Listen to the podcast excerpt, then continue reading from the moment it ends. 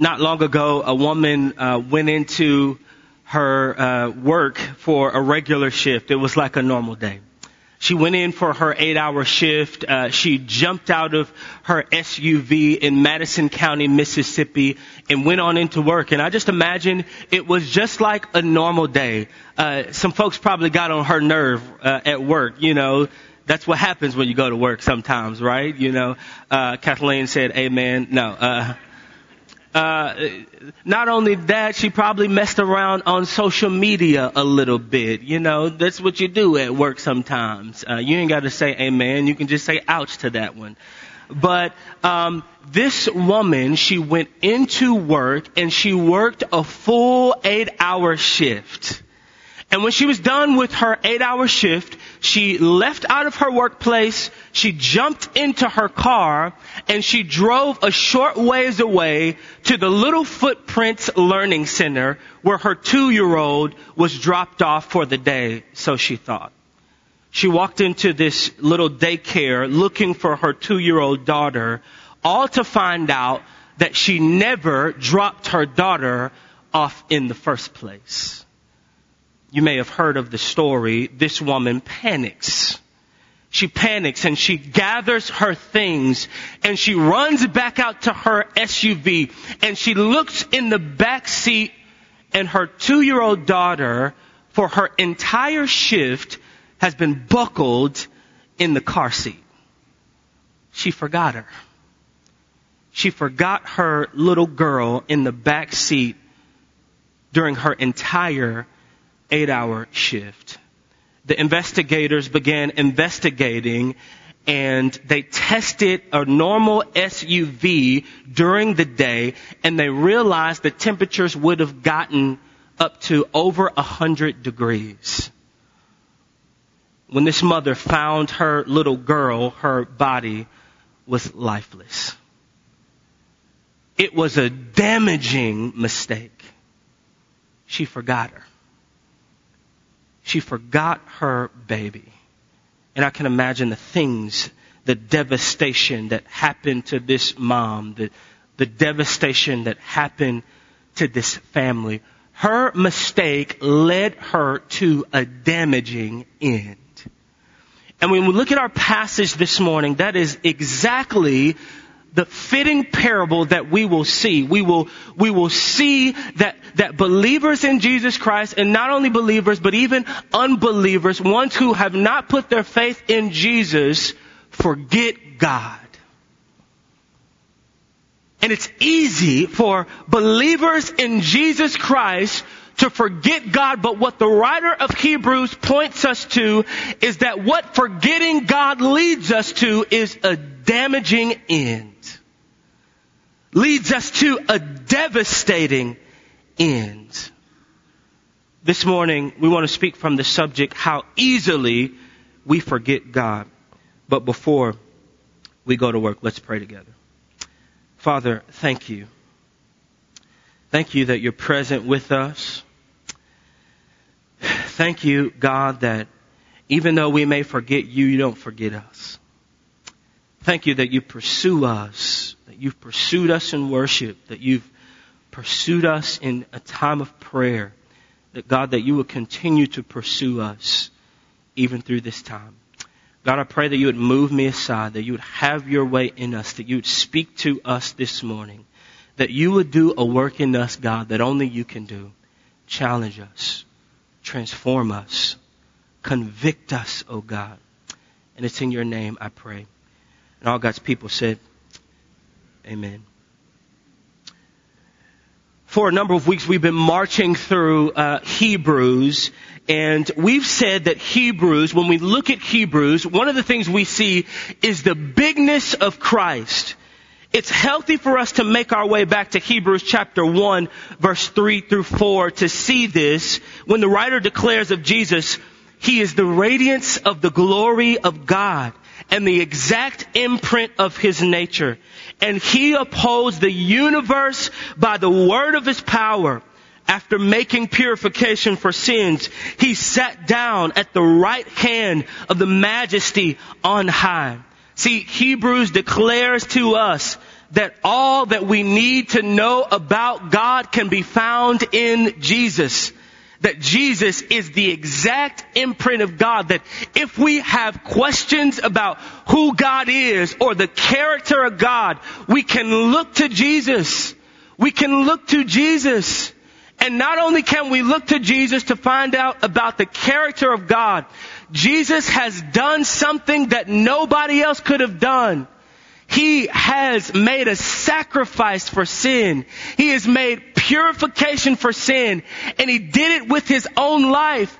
And over and over again, the writer of Hebrews, he goes back to this point. He makes a beeline to this point that you and I may get it in our minds that Christ is better. That, that, that Christ is all. And last week uh, in in Hebrews chapters five, chapter five, one of the things that we were privileged to see is that Jesus is our high priest. That Jesus is a high priest who can sympathize with our weaknesses, and that tells us even today that Jesus knows what we're going through. That we're not alone that he knows and he cares that Jesus came down in the form of a man, that Jesus wrapped himself in flesh and he walked and talked like you and I do. He was tempted like you and I do. And because of it, we don't have to measure up. We don't have to live according to anybody else's standards. We can live to the standard of Christ because he is our high priest. And we continue on this week in Hebrews. You know this passage is interpreted in a couple different ways. But what I believe is happening is that the writer of Hebrews begins our passage by addressing Jewish unbelievers. Remember that. Don't forget that. Our writer begins our passage by addressing Jewish unbelievers. And one of the main themes of Hebrews is that the new covenant is superior to the old covenant. What do you mean by this? What I mean is, the old covenant and the old rituals and the old law of God, these old practices, the new covenant is superior to. And so one of the things the writer of Hebrews will point to and allude to is this reality that Jewish non-Christians, they are stuck in Judaism. That they are stuck in their practices. They are stuck in their rituals. And what the writer of Hebrews wants them to know is that those same rituals, those same ceremonial laws, and those same practices are pointing them somewhere. And he's letting them know you are not to stop in one place, but I'm pointing you someplace. The writer of Hebrews is essentially saying that the Old Testament is filled with pictures that point to Jesus Christ. Over and over again, these ceremonial laws and these practices, the laws of God, we are not to sit there, but we are to see them and see Jesus Christ he's letting them know that I don't want you to just sit in one place. He's saying they are symbols and he's, these symbols and, and these emblems are leading to the person of Jesus Christ. So when we get to our passage, we've got to see that the writer of Hebrews wants us to know that it's easily forgotten that God desires more. It's easily forgotten that God desires more the text begins just after the writer of Hebrews has discussed this whole idea of Jesus is our high priest after the order of Melchizedek. And essentially the writer of Hebrews begins our passage in Hebrews chapter 5 verse 11 with saying, look, I want to dive into this more. I, I want to dive into this more, but you aren't even ready for it. You are, he says, dull of hearing. And essentially what he means by this term dull of hearing is that they've heard the gospel so often. They've rejected the gospel so often. And even get this, apathy is rejecting the gospel of Jesus Christ. They've heard it and yet they've still rejected it. And now their hearts have become callous and hard to the message of the gospel. And he's saying, you, you are slow now in hearing. You're slow in learning. And you're not getting it. So I can't even dive into the real truths that I really want to dive into with you. He's talking to these Jewish unbelievers who are stuck in Judaism, who are stuck practicing their laws, who are stuck practicing their ceremonial rules. And they know how to get all the rules right. Get this. They know how to perform. And yet what the writer of, of Hebrews is attempting to do is he wants to move them, get this, from performance to affection in Jesus Christ.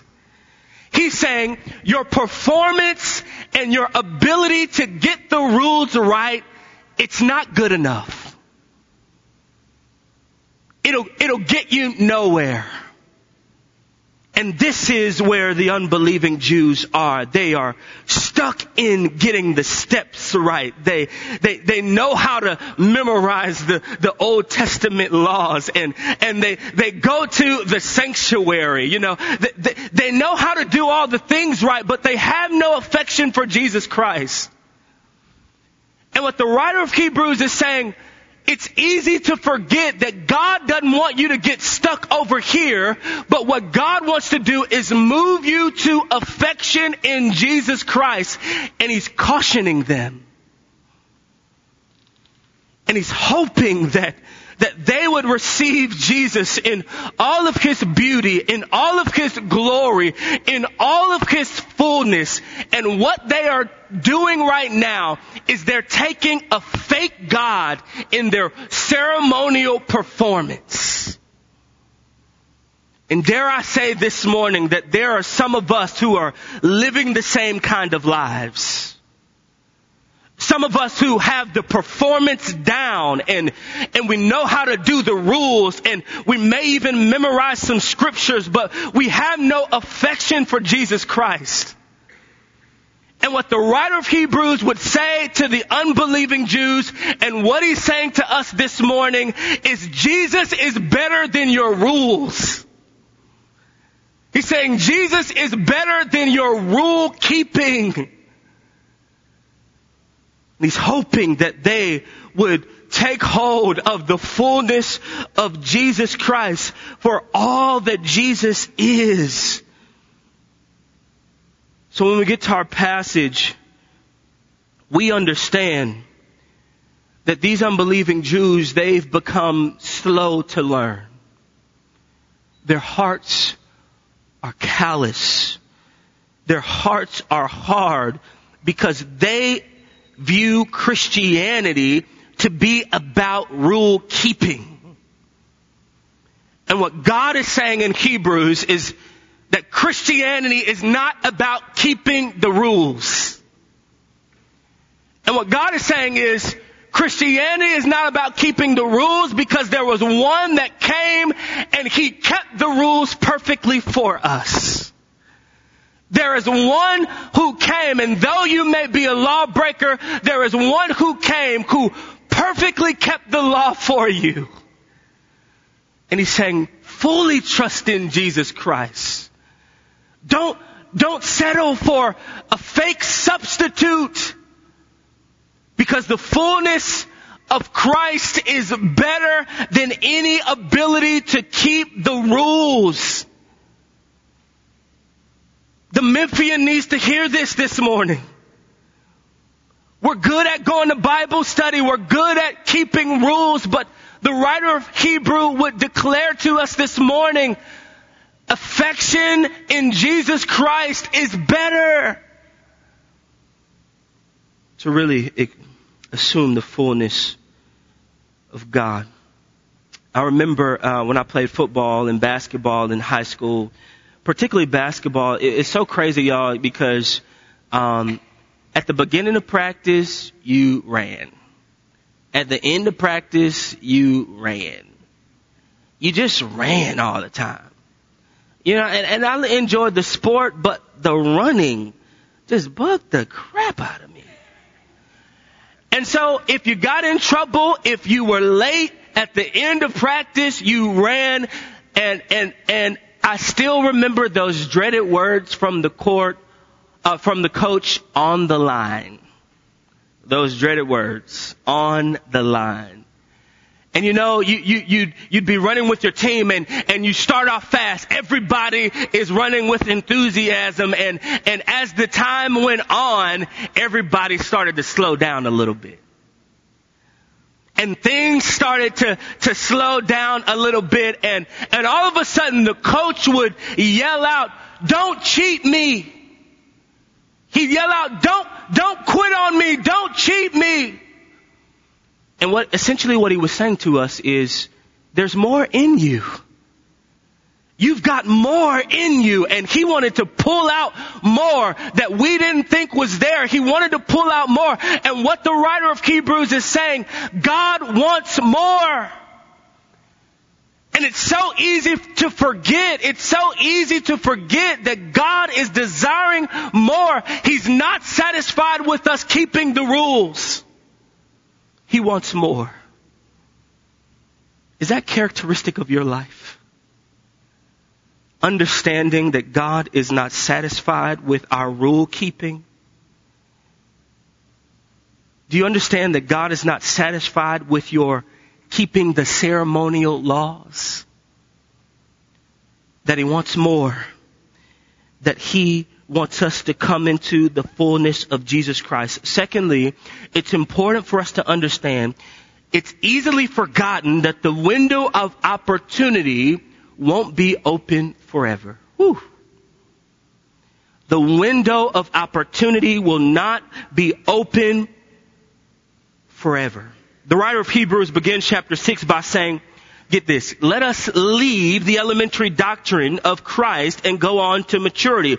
The idea of this word leave is to abandon or to divorce. And we all know that divorce is messy. He's saying, leave or abandon or divorce the elementary doctrines of Christianity. And, and here what I would say to you this morning is this is one of the reasons why I believe the writer of Hebrews in our passage for the moment is speaking to unbelieving Jews. Nowhere else in the Bible would God say to Christians, abandon, divorce the elementary things of Christianity. He wouldn't, he wouldn't say that to Christians because we are to meditate on the word day and night. We, we need to be reminded of the elementary things of Christianity. So the writer of Hebrews is speaking in our passage for the moment to unbelieving Jews and he's telling them there's some things that you've held on to that you need to divorce. And he gives us this whole list of what some of these things are. He says repentance from dead works. He says instruction about washing, laying on of hands, the resurrection of the dead and the eternal judgment. And he goes on with this list and it's so easy for us to take these things as we see them in our Bible and apply them to our Christian thinking. And yet what the writer of Hebrews is doing is he's seeing these things as the unbelieving Jews would see them in Judaism.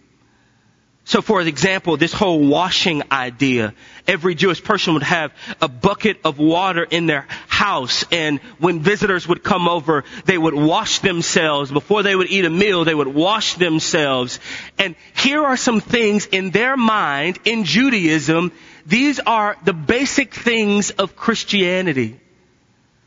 And it goes on and on and they hold these things dear. And essentially what the writer of Hebrews is saying, he's saying, divorce those practices and those laws for Jesus Christ because he is better.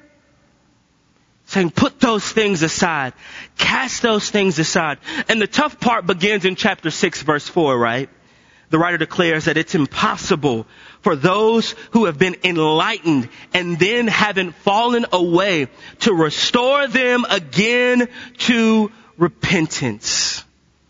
See, not only get this, have they been enlightened, but the Bible says they've tasted of the heavenly gift. They've shared in the Holy Spirit. They've tasted the goodness of the Word of God and the powers of the age to come. See, they've even seen miracles with their own eyes. And yet they've still fallen away. What does this mean? And I know that your wheels are turning. Does this mean a Christian can lose his salvation or lose her salvation? And we'll deal with that in a second. But you gotta know this. Here, they, they experience a little bit of Jesus. They, they tasted a little bit of the Holy Spirit. They've, they've been in the presence of the Holy Spirit at work. They've seen miracles with their own eyes and they still did not believe. Woo! That's some heaviness. The reality that you can experience the power of God and still reject Him. The reality that there are some who can see miracles before their own eyes and still say no to God. Woo! the reality that you can taste of the Holy Spirit and still say no to Him. And here's another reason why I believe this passage is to unbelieving Jews. Because even the psalmist, David says, taste and see that the Lord is good. He's beckoning those who have not put their faith in Jesus Christ to come and just take a taste but I would declare to you this morning that these unbelieving Jews, they have tasted and they've still rejected. They, they have seen miracles and they've still rejected. These are not believers falling away from Jesus. And the Bible is clear. Over and over again, we see the reality that once we are in Christ, nobody can do anything about it.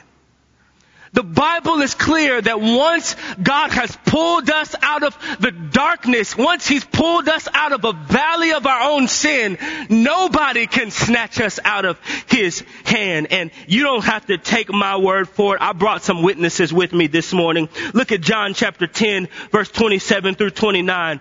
Here's what it says. My sheep hear my voice and know them and they follow me. I give them eternal life and they will never perish and no one will snatch them out of my hand. My father who has given them to me is greater than all and no one is able to snatch them out of the father's hand. Isn't that beautiful? Look at Romans chapter 8 verse 35 and 38 through 39 that declares, who shall separate us from the love of Christ? Shall tribulation or distress or persecution or famine or nakedness or danger or sword. For I am sure that neither death nor life nor angels nor rulers, nor things present nor things to come, nor powers, nor height nor depth, nor anything in all creation will be able to separate us from the love of God in Christ Jesus our Lord. Isn't that beautiful? Philippians 1 6 says this, Paul writes, and I am sure of this, that he who began a good work in you will bring it to completion at the day of Jesus Christ. They all agree that what God starts, he finishes that when God begins to work in you and I, that He doesn't leave it undone. That when God starts something, He finishes it. And, and what, why that is a blessing to my soul is because even when I attempt to step out of the grace of God, He is holding me. He is caring for me. That even when I send myself to sleep, He is holding me and He is carrying me. That even myself, Chris Davis, you cannot snatch yourself out of the love of God. Nobody, not even yourself, can pull you out of the grace of God. The grace of God is full and, and it encompasses all of us, even in our brokenness, and He'll keep us. What God starts, He finishes what God begins, He never leaves undone. And yet the writer of Hebrews is cautioning us. He's saying to those unbelieving Jews, He's saying, do not let this time pass. Don't you let this window of opportunity close. And when he's talking about somebody falling away, it's not that he's speaking of Christians falling out of grace. What he is speaking of, of is these unbelieving Jews losing their opportunity to say yes to Jesus Christ. And he's saying this window of opportunity will not last forever. He's cautioning them. He's warning them. And we need to take this to heart. Because essentially what the writer of Hebrews is saying is our performance is not good enough and the window of opportunity will eventually be over. What does that mean for us? What that means for us is there will come a day when we will not have the opportunity to say yes to Christ there will come a day when there's no longer a tomorrow. You know how, you know, when, when your favorite team uh, loses the game and the last second shot doesn't go down, all of a sudden we're thinking, you know, there's always next year. But what the writer of Hebrews is saying is there will come a time when there is no next year. And he's cautioning us and I love this because it just gives freedom. Like I, I don't have to make this stuff up. He, he's saying, be aware that the time is running short and the, the window of opportunity will eventually close. Um, it's so crazy, y'all. I, I, if I were honest, uh, I kind of embarrassed my wife uh, uh, during the first service, and I'm glad she's not here the second service. Uh, um, and I'll have to deal with that when I get home. But um, so I got to tell you that um, before we were married, our our dating relationship was probably, shall I say, less than desirable. Um, and here's why, you know, and primarily because of me. I got to be honest. Um, it just took me a long time to make up my mind. And, you know, we can get into past and you can get into, it just took me, so we did the on and off thing and I gotta tell you, the last time we dated, we hadn't talked for over a year and I just cold called her. And it's like when I make up my mind, I, I just, my mind is set. It's, it's, it's made up. So I cold called her and of course she played me to the left and didn't answer, you know. I expected that. Uh, so I sent a text message, the text ministry, you know. Um, yes, 21st century millennials holler at me. Um, the text ministry, I sent her a text and I said, please, please, please, please, please, can I talk to you? And when I realized after sitting down and talking to her after so long that she was still available, Y'all, I almost shouted. I was dancing. The fact that the window of opportunity hadn't closed yet. And I gotta tell you, I, I, you know, my wife is fine. She is more intelligent than I am and she loves Jesus and I'm just winning, y'all. I'm winning. And it blew my mind that she wasn't snatched up that the window of opportunity was still open. And this is what the writer of Hebrews is communicating to us this morning. To unbelieving Jews. That the window of opportunity is still open and the window of opportunity will soon close. And he's warning them. He's cautioning them that they wouldn't settle for their rituals and that they would come to know Christ in all of his fullness. Have you realized that this morning?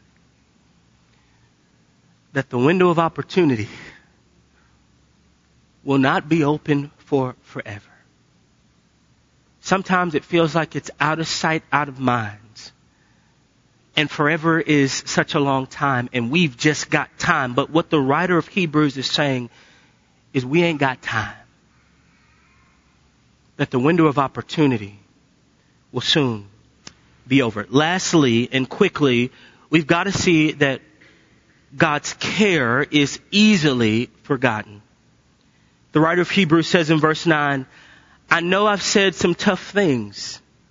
And then he begins to say, yet in your case, beloved, I love this. He says, I have expressed some tough things to you. I've, I've given you some severe warnings. And yet in your case, beloved, this is a kind of Christian brotherly love.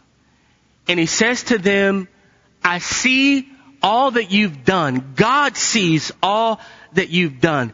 God sees how you've honored and reverenced His name. God sees, God knows, and God cares. Isn't it beautiful that God cares about that? It says God sees that you've reverenced His name. God sees and He cares and He knows and it's so easy for us to forget, but God cares. God cares for the ones who have faith in Jesus Christ. And, and what I want to tell you is that the writer of Hebrews, he, he flips the script in this passage because he begins to talk to believing Christians and he says, I see you. I'm affirming in you that, that you have affections for Jesus Christ and you love Jesus dearly and you're loving God and loving other people and God sees it. Says God cares for your obedience in Him. God cares and God cares so much so that what he is asking of us is that the unbelieving Jews would become imitators of those who have their confidence and faith in Jesus Christ. He mentions discipleship. He says God cares so much that he challenges you to pull others along in the faith that you wouldn't just settle for knowing Jesus, but that you would be an imitator of Jesus Christ and that you and I would feel the responsibility to pull others along in the faith. That somebody else would know how to open their Bibles and read and feed themselves because of your teaching them that, that somebody else would understand how to bend down and depend upon God in prayer because of your teaching them. God says, I see and I know and I care so much so that I'm challenging you to pull somebody else along in the faith. That you wouldn't just be selfish with your faith in Jesus Christ, but that you would become an imitator of Christ and that somebody else would imitate you as you walk out your faith. He sees, He cares, and He knows. What I love about this passage is there's some severe warnings here. And what this tells us is that God is a merciful God. God is warning the unbelieving Jews and, and He's warning us through His message to them this morning that you and I should not settle for the rituals, that you and I should understand that God is desiring more of us, that you and I should understand that there is a bigger plan in mind. And that God is tugging upon our hearts that we would say yes to Him, not some simulated relationship with God, but that we would say yes and that our affections would be upon Him, that we would commit to Him fully. And what I love about this passage is God cares as much about the unbelieving Jews, so much about for them, that He doesn't leave them in their condition without warning them. And he says to them that I'm going to extend my mercy to you. I'm going to extend my mercy and I'm going to warn you. I'm going to warn you that your faith is not legitimate. And there may be somebody here this morning, you've, you've gone to church, you, you know the steps, and you've been performing for all of your life, and what God is saying to you this morning is, come to Jesus. Because He's rest for the weary.